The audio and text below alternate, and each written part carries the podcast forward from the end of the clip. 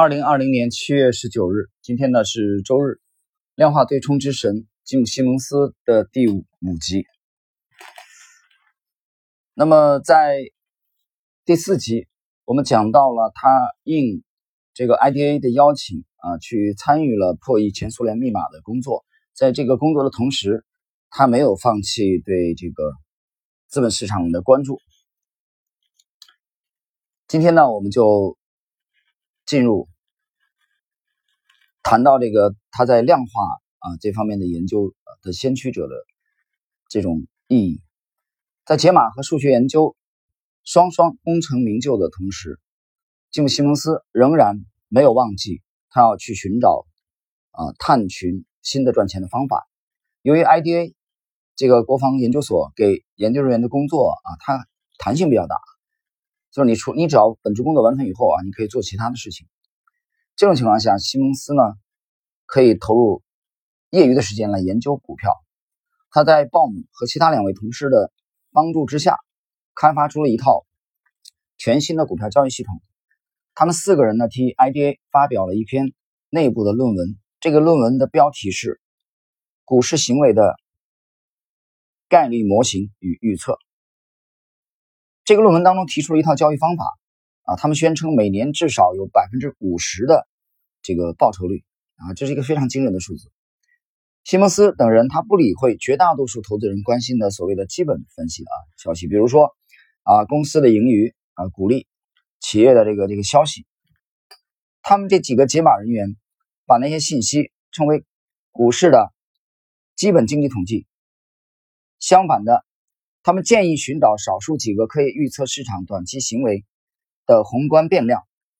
他们假定股市有八种基本状态，例如高变异以及良好状态。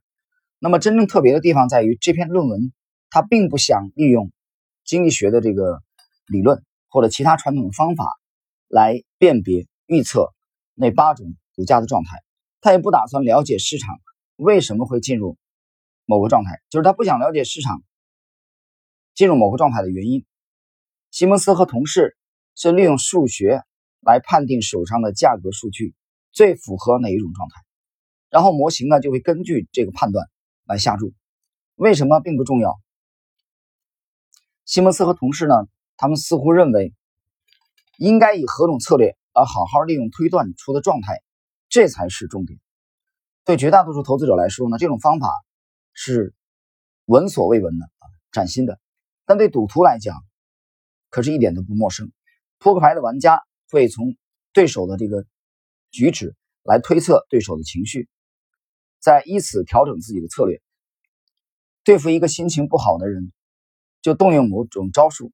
如果对手看起来高兴到这个兴高采烈，那么就可以改变其他的方法。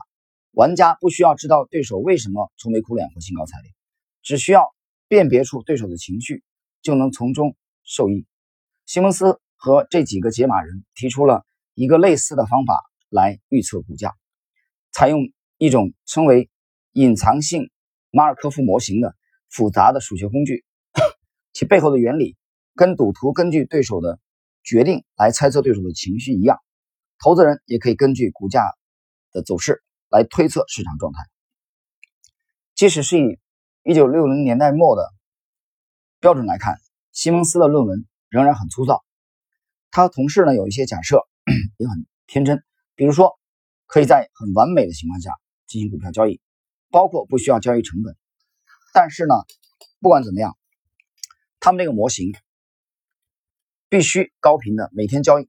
尽管如此，这篇论文某种程度上还是可以视为这个量化。啊，量化交易的先驱者，在此以前，投资人一般都是寻找背后可能的经济原理来解释预测股价的这个波动啊，不然就是采用简单的技术分析，透过历史走势的图形和其他的表现来找出可重复的模式。西蒙斯和的他的同事等于提出了第三种啊第三条路，类似于技术分析，但又复杂的多，而且采用的是数学和科学的工具，根据他们的想法。投资人能够推断出一连串的可预知市场未来走势的信号，当然也不只有西蒙斯啊，他们在探索股价的这个这个决定啊是否是个复杂的过程，影响的因素有很多，有些因素很难甚至不可能找出来，而且不见得跟传统的基本因素有关。在当时，除了西蒙斯以外，还有芝加哥大学的诺贝尔奖的这个学者，同时也是现代投资组合理论的这个哈里马尔科维茨，他也在啊寻求这个这个股价啊波动的这个 异常现象。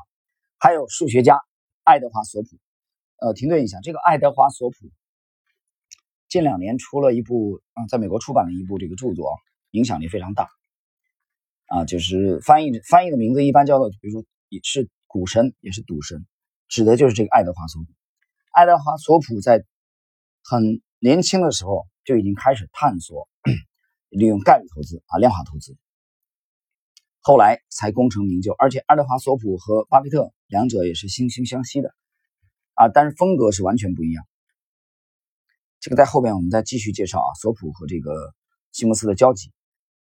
那么爱德华索普呢？后来他特别喜欢，啊，他尝试过最早的这个电脑的交易，这一点呢，他比西蒙斯要早。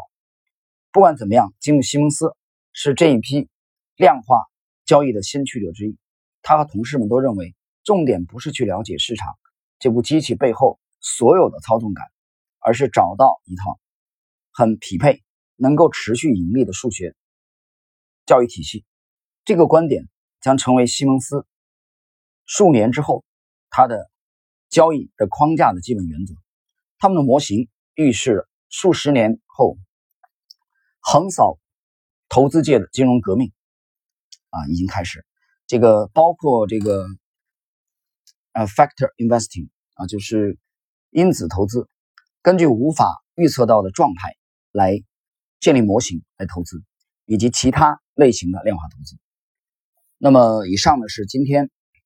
啊，我们第五集的内容就是，其实主要讲的就是吉姆·西蒙斯已经迈开了在量化投资交易的啊这个步伐，他也成为了与爱德华·索普、马尔科维茨一样的探索量化交易的众多先驱者啊之一。